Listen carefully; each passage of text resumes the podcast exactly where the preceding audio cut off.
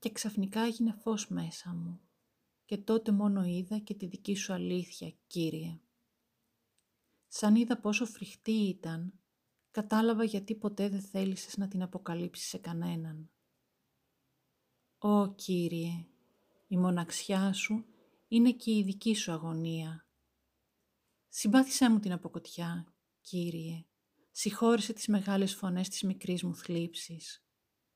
Γιατί τώρα μονάχα σε είδα μέσα σε όλη τη θλίψη του μαρτυρίου σου, μέσα σε όλη την αγωνία της πίκρας σου.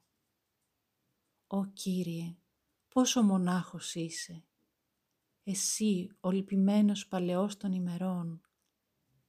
Είσαι ο Θεός της μοναξιάς, ο βασανισμένος και απαρηγόρετος. Είσαι μονάχος, Κύριε, φρικτά ολομόναχος, μέσα στο κατακλυσμό των όντων.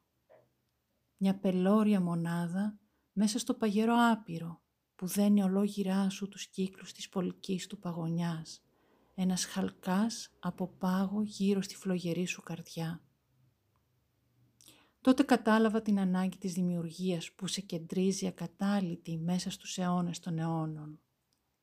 Είναι ο αγώνας σου να σκοτώσεις τη μοναξιά σου, Κύριε. Δημιουργείς αδιάκοπα και μέσα στο μάτι σου δακρύζει μια τέτοια οικεσία προς τα πλάσματά σου.